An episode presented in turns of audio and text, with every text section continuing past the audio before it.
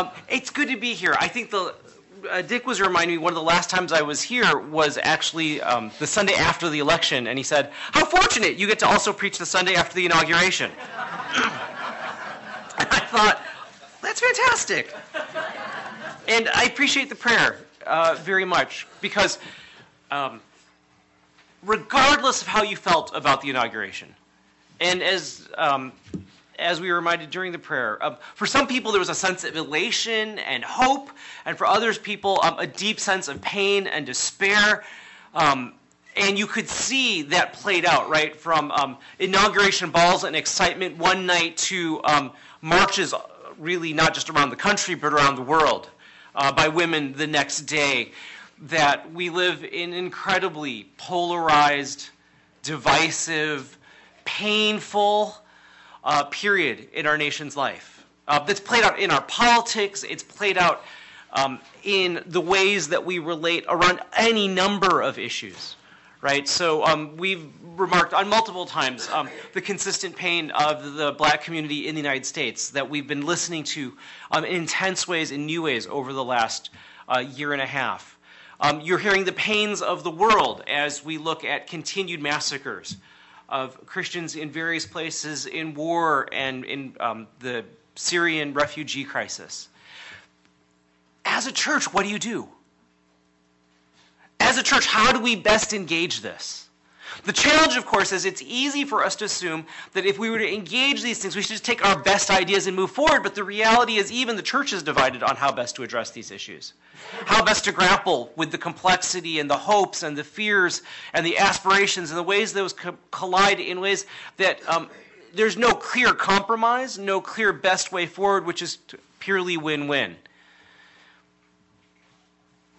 And far too often, I suspect, um, the church has just tried to be smart about it, but we don't know how to be wise.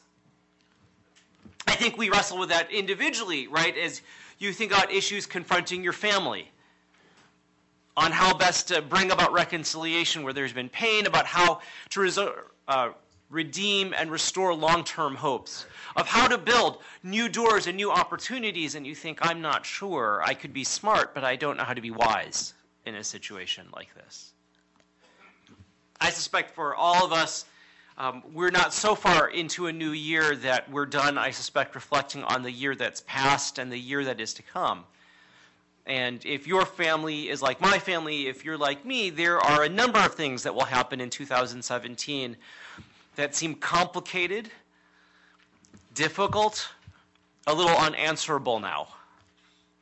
And you think, I know I'm pretty smart. I don't know how to be wise in this situation. What's our hope as individual Christians and as a community of Christians, the church, both here and around the world, in addressing both the difficult issues that we face individually, but also the broader issues in the context in which we find ourselves, the neighborhoods and um, cities and states and nations and world that we live in?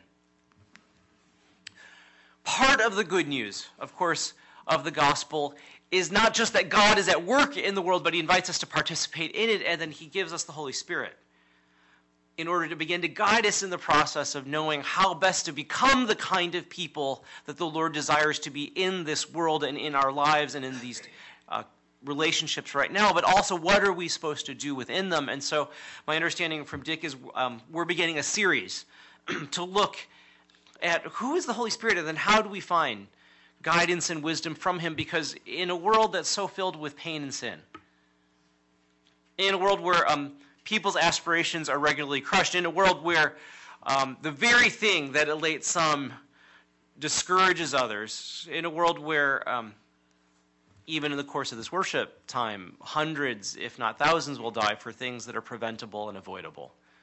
To know who we should be and how we should live really requires more than just us being smart as a community or self interested as a community, but we need to become the community of Jesus, led by the Spirit of Jesus. And so we come to the passage that we're looking at here in John 14. now, Jesus has been talking to his disciples. Um, in this kind of Last Supper conversation. He's been telling them that he's going to leave. He's been saying to them that his deepest desire is that they would love one another, and if they would love one another, then the world would know that he is the Messiah. He is the one who has come. But here in um, chapter 14, as he tells them, But I'm leaving you, they feel an incredible sense of loss. Right? Because if they have any hope at all, it's that, well, Jesus is here with us. And if Jesus is here, it would all be okay right? Because you figure if Jesus were here at this church with us, then many of our anxieties about our personal problems and our relational problems and the practical problems we face, face would begin to fade away, wouldn't it? Because you'd think, well, Jesus is here.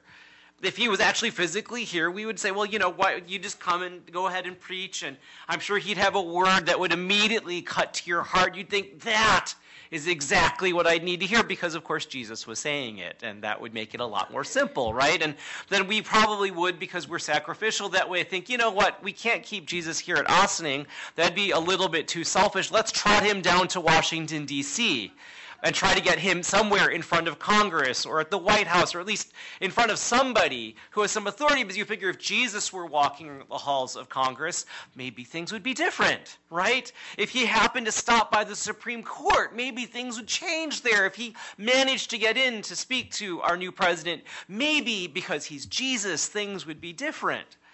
And the disciples felt similar, right? Because if you had Jesus there in the middle of Roman occupied Jerusalem, you thought, well, things are going to be different soon. And if you were facing death or destruction, pain or disease, you'd think, well, things will be different. Jesus will be here soon. And then Jesus says, uh, I'm leaving. And so you think, um, why? And, and what? Right? And you, and you could feel this huge vacuum right, in their minds. Uh, the, you were supposed to fill this hole uh, in us, in this community, in this world. You were supposed to be there. And he goes, No, I'm, I'm leaving.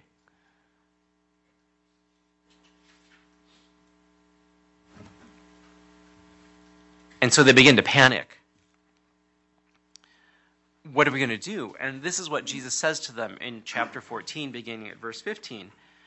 Um, if you love me, keep my commandments. And I will ask the Father, and he will give you another advocate to help you and be with you forever, the Spirit of truth. The world cannot accept him because it neither sees him nor knows him, but you know him, for he lives with you and will be in you. I will not leave you as orphans. I will come to you. Before long, the world will not see me anymore, but you will see me. Because I live, you also will live. On that day, you will realize that I am in the Father and you are in me, and I am in you. Whoever has my commands and keeps them is the one who loves me. The one who loves me will be loved by my Father, and I too will love him and show myself to them. What's fascinating is Jesus goes, Look, I'm leaving, but but I'm sending another counselor to you. And as you begin to look at the language that we see here in this passage, part of what is important to note about how Jesus describes the Holy Spirit who is to come is this the Holy Spirit is the Spirit of Jesus himself. Notice how um, closely Jesus ties this coming spirit to himself, right? He says, The Father is going to give you another advocate, another counselor. Um, and it's interesting that he uses this term. We're not going to pay attention to the advocate counselor piece as much as another. Right? He's going to send you another counselor because you've had one here in me, Jesus seems to say, right? That as Jesus talks about the Holy Spirit, as he introduces the person of the Holy Spirit, he says, The Holy Spirit is just going to be like me. I was your advocate counselor and I'm going to ask the Father to send another one, just like the one you've had. And Jesus says, I will not leave you as orphans in verse 18. I will come to you and I will dwell within you, he says in verse 20, just like the Holy Spirit will dwell within you in verse 17. Right? He says, Look, the Holy Spirit will come to you, and I'm not going to leave you as orphans. I'm going to come to you too. Now, how is that possible if you're leaving unless the Holy Spirit who is coming to you is exactly like me. And so when the Holy Spirit comes to you, it's like me coming to you myself. And Jesus says before, just a few chapters before, I am the way, the truth, and the life. And he goes, This Spirit will be the Spirit of truth. And later in verse 25, he says, The Spirit will come from the Father, because I'll ask the Father to send him, just like I came from the Father, Jesus says in verse 24.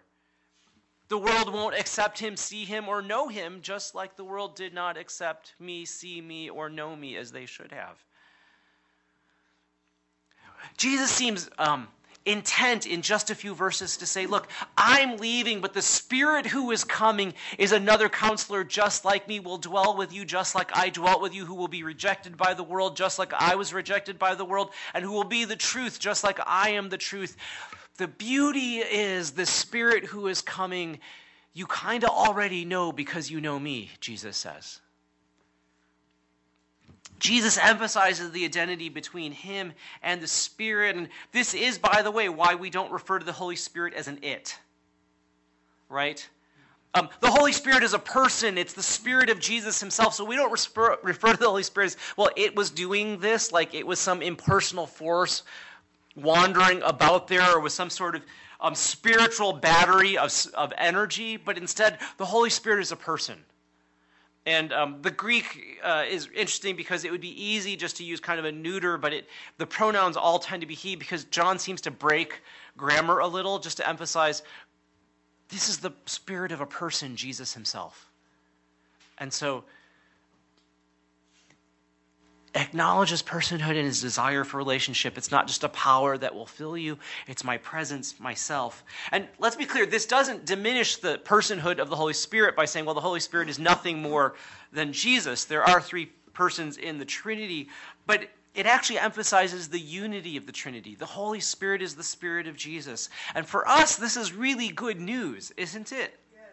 It's good news because the things we love about Jesus are going to be true about the Spirit as well. We love Jesus' compassion, his transforming power, his love, his kindness, his gentleness, and all of that is true about the Spirit as well.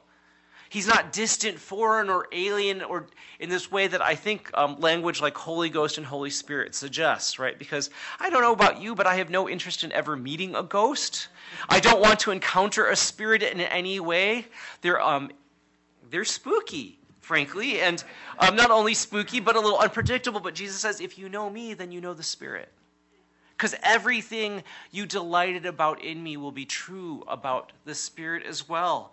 It's not just that He's like Jesus, but the very presence of Jesus that we long for is provided for by the Holy Spirit.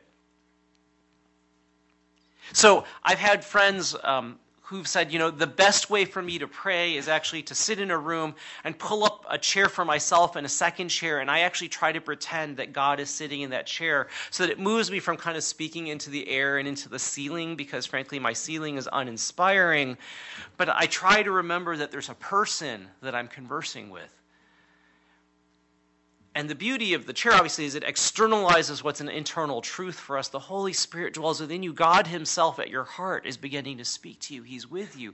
This is why Jesus can say, right, I will never leave you or forsake you. I will be with you always to the very end of the age. He's not walking next to us as comforting and delightful as that may be, although odd looking to those people around us, but instead, I am with you because the Holy Spirit is with you.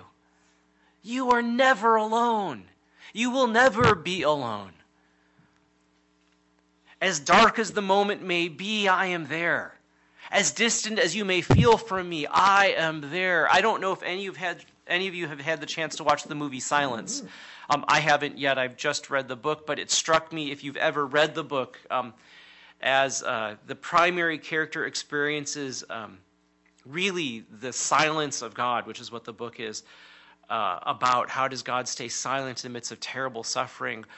What's inescapable, particularly at the climactic moment, um, is the um, clear assertion, even when you feel forsaken, when you feel like you've brought, been brought to the point of actually rejecting God Himself, He still makes Himself known because the Holy Spirit is there.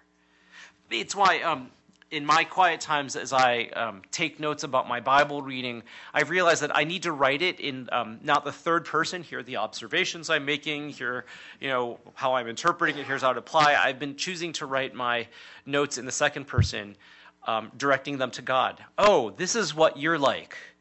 Here's what you are inviting me to do. I never saw this about you before because I'm trying um, with everything that I have to figure out how do I remind myself that I'm engaged in a conversation, an actual relationship with the Spirit that dwells within me, the Spirit of Jesus who is with me, rather than um, reducing God to some object that I'm studying. Um, he's the person with whom I speak. The Holy Spirit is the Spirit of Jesus. And this Holy Spirit continues to teach us about Jesus. There's this intriguing set of lines toward the end of the passage that we looked at in um, John 14, um, beginning in verses uh, 25 and 26.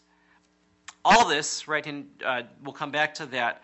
I have spoken while still with you, but the advocate, the Holy Spirit, whom the Father will send in my name, will teach you all things and will remind you of everything I have said to you. Peace I leave you my peace I give you. I do not give you as the world gives. Do not let your heart be troubled, and do not be afraid. The Holy Spirit's not just the Spirit, Spirit of Jesus that dwells within us, assuring us um, of his presence, but the Holy Spirit teaches us about Jesus. In fact, the Holy Spirit's primary activity in this section of the text is to glorify Jesus. Um, you'll notice that in verse 20 and following, one day he goes, Jesus says, On that day you will realize that I'm in my Father, and that you are in me, and I'm in you. Whoever has my commands and keeps them is the one who loves me. And the one who loves me will be loved by my Father, and I too will love them and show myself to them. How, does, how do we have that experience of Jesus showing himself to us, of being assured of his love, of knowing the Father and knowing our place in him, right? How does that all happen? It's too easy, I think, for us to think, well, as long as you know um, what Scripture teaches, right, as an intellectual exercise, you should know it. And Jesus should reveal himself.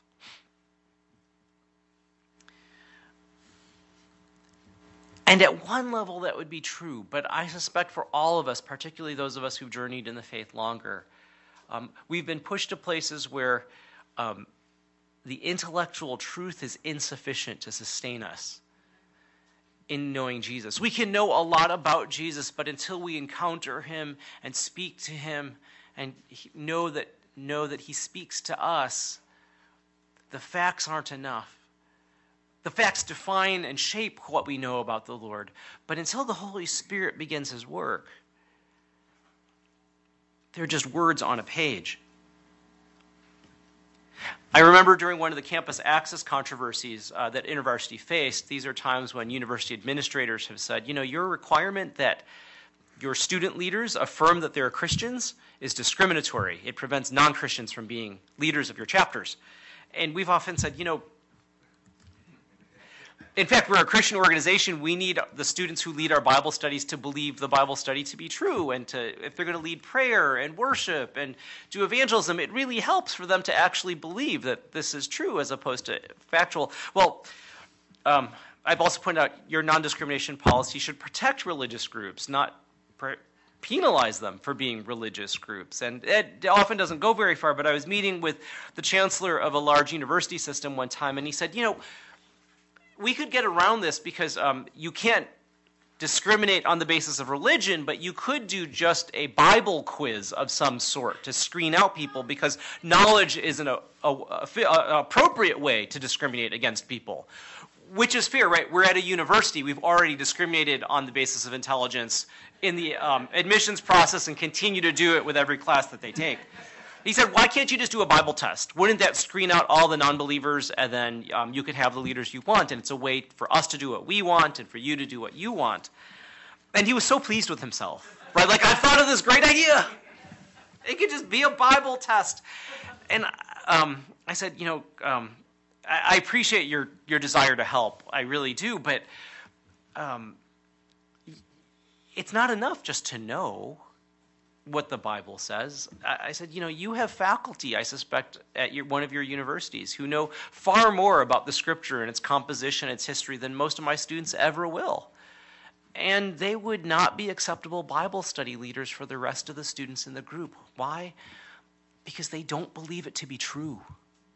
They don't actually believe the Lord is speaking through it. They're great as professors in the university, and my students should really take those classes But when we approach the scripture, it's not just for abstract intellectual information, though we certainly want to do that.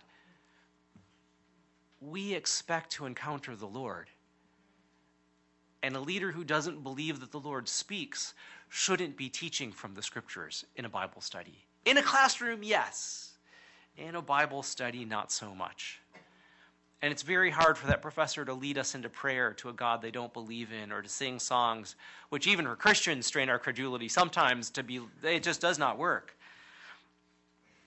How does that happen that we actually enter into that kind of relationship where Jesus is revealed and we understand how we are in the Lord and the Lord is in us and we are all in the Father? It's because the Holy Spirit has come and that's being revealed to us. The Holy Spirit points us to Jesus. Not only does he point us and glorify Jesus in that way, he communicates the truth of Jesus through the scriptures. Look again at verses 25 and 26. Look, I, I think Jesus has been talking about the Spirit and how what's going to happen will happen after he leaves. And the the apostles look dumbfounded, I suspect. This is my mental reimagining of this scene, right? He's been saying, like, don't let your heart, um, sorry, the words you hear now I own, they belong to the one who sent me and will come to them and live in them. And I think the disciples are just thinking, like, what are you talking about? This makes no sense. And I, that's why I think Jesus says in verse 25, look, all this I have spoken while still with you, but don't worry. Because I he's like, you clearly don't understand, and it's going to be okay. The advocate, the Holy Spirit, whom the Father will send in my name, will teach you all things and will remind you of everything that I said to you. Um, Jesus goes, I've said a lot of things to you in these last three years, most of which you have not understood at all. and it's clear, and it's going to be really clear in about the next 24 hours that you understood almost nothing of what was really important. Don't be afraid. The Holy Spirit's going to come when you need it, He will remind you of what I've said. He'll instruct you on all the things that didn't make sense while I was still with you. Don't be afraid. You're going to know what you need to know. Um, that was good news for the apostles. It really paid off for them as their reflections at the end of Luke and Acts and through the rest of the epistles played out. It's good news for us because, in fact, that's one of the main reasons we actually have some confidence in the Gospels as adequate and sufficient pointers to who Jesus is. Right? They're decent biography uh, or gospel, which is a particular genre. Um, they continue to be demonstrated to be historically reasonable. But the reason we have confidence in what was eventually handed down to us in the New Testament is frankly, this passage when Jesus says to you, Don't worry. Years later, when you need it, the Holy Spirit will remind you of all the things that I said.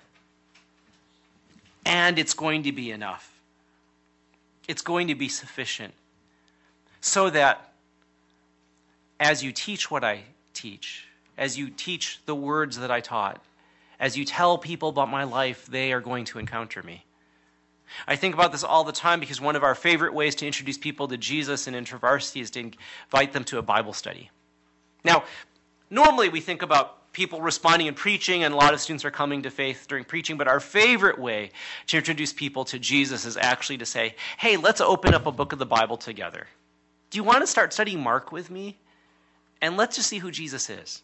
Because I can talk about Jesus reasonably compellingly, but there is something about Jesus in the text of the scripture that people just start going, he's really like that.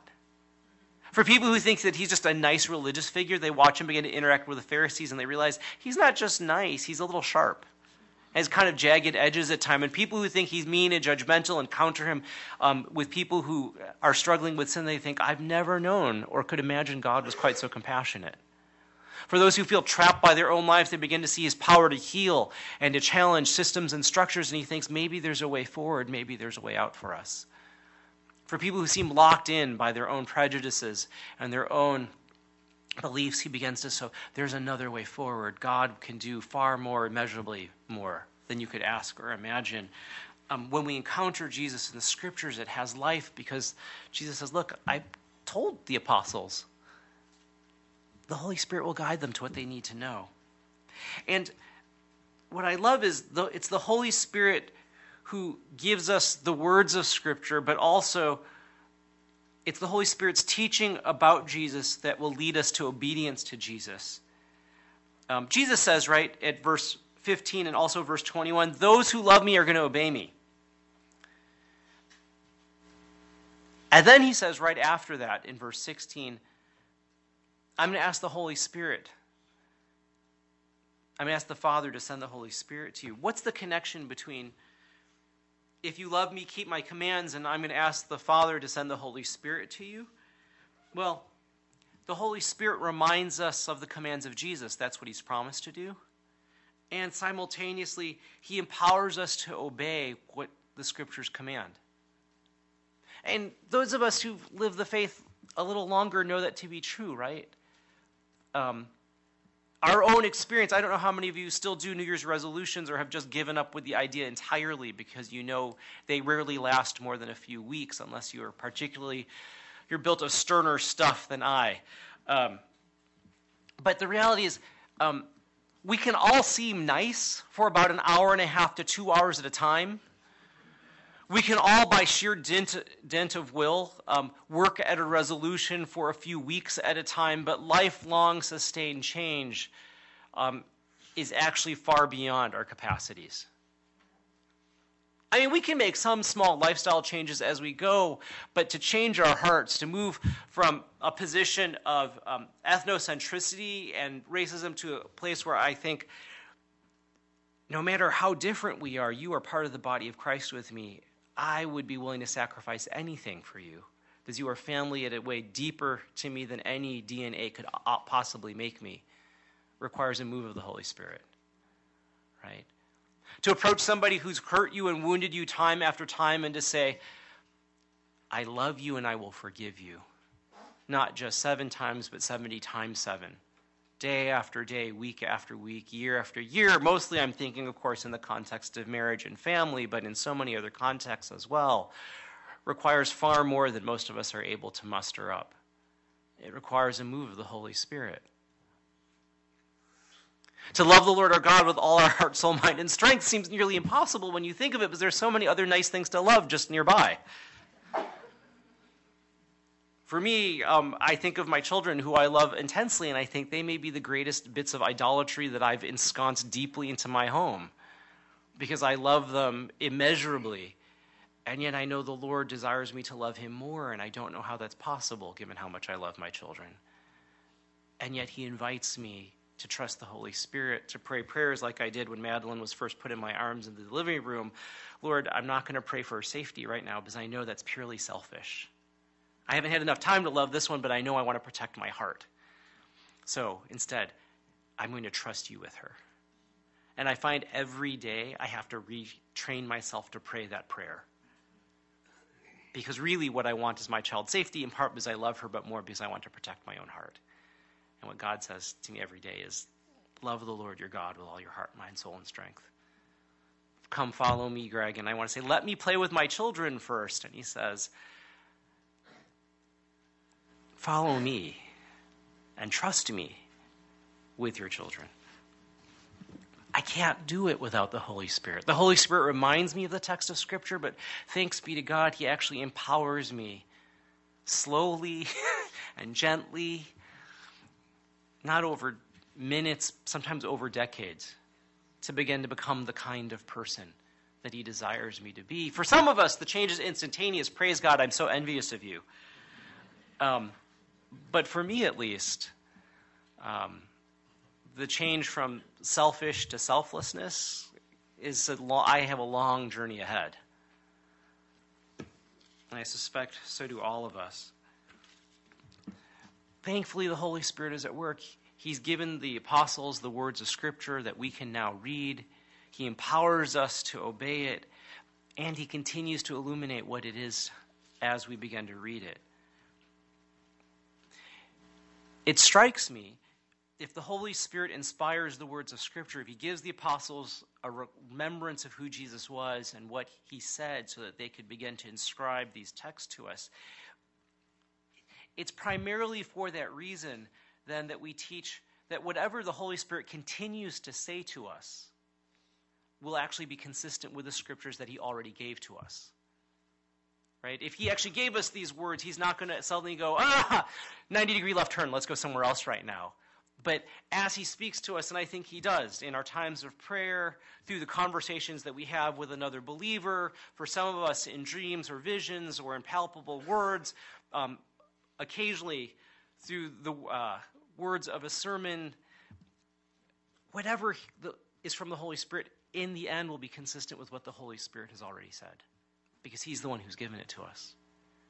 And then praise be to God that he continues to act.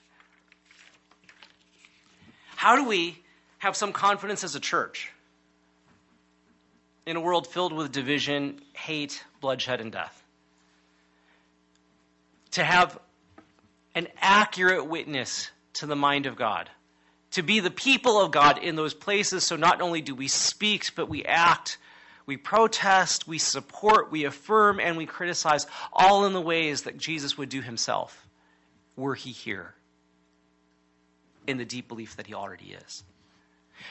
How do we engage our families um, with all of their complexities in their relationships, filled with joy and pain, hurt and woundedness? It'd be easier if Jesus were here, but we believe He is. How do we approach the difficulties of our own life moving forward with its, all of its uncertainties? It'd be easier if Jesus were here just walking along with us, and yet we believe from this text he is. Now, nothing about the Holy Spirit's presence obviously relieves us of the responsibility to think well and hard. Nothing about the Holy Spirit's presence guarantees that we will have immediate clarity or that we will know every time what we need to do. But what we have, in fact, is not just a set of instructions, a map to take us somewhere we actually have a belief that we have a guide who will accompany us, who will point us in the right direction, who will point us to Jesus, who will immerse us in His Word and begin to give us the strength to be changed by it. And that's good news in a world where it's okay to be smart, but what we desperately need is wisdom. Wisdom has come and dwells within us. Let me pray.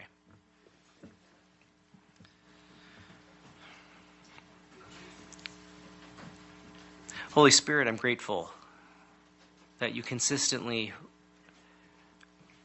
and faithfully point us to Jesus. I'm grateful for the way that everything that we long for about Jesus' presence is offered through you. So I pray for my brothers and sisters here as well as for me. Open my eyes to hear the voice of Jesus in the scriptures and to see his person.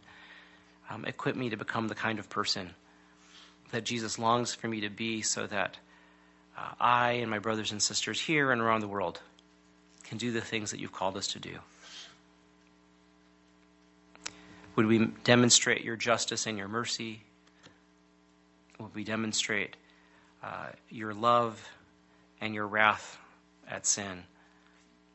Would we demonstrate your wisdom and your life transforming hope? Point us to Jesus, we pray. Amen.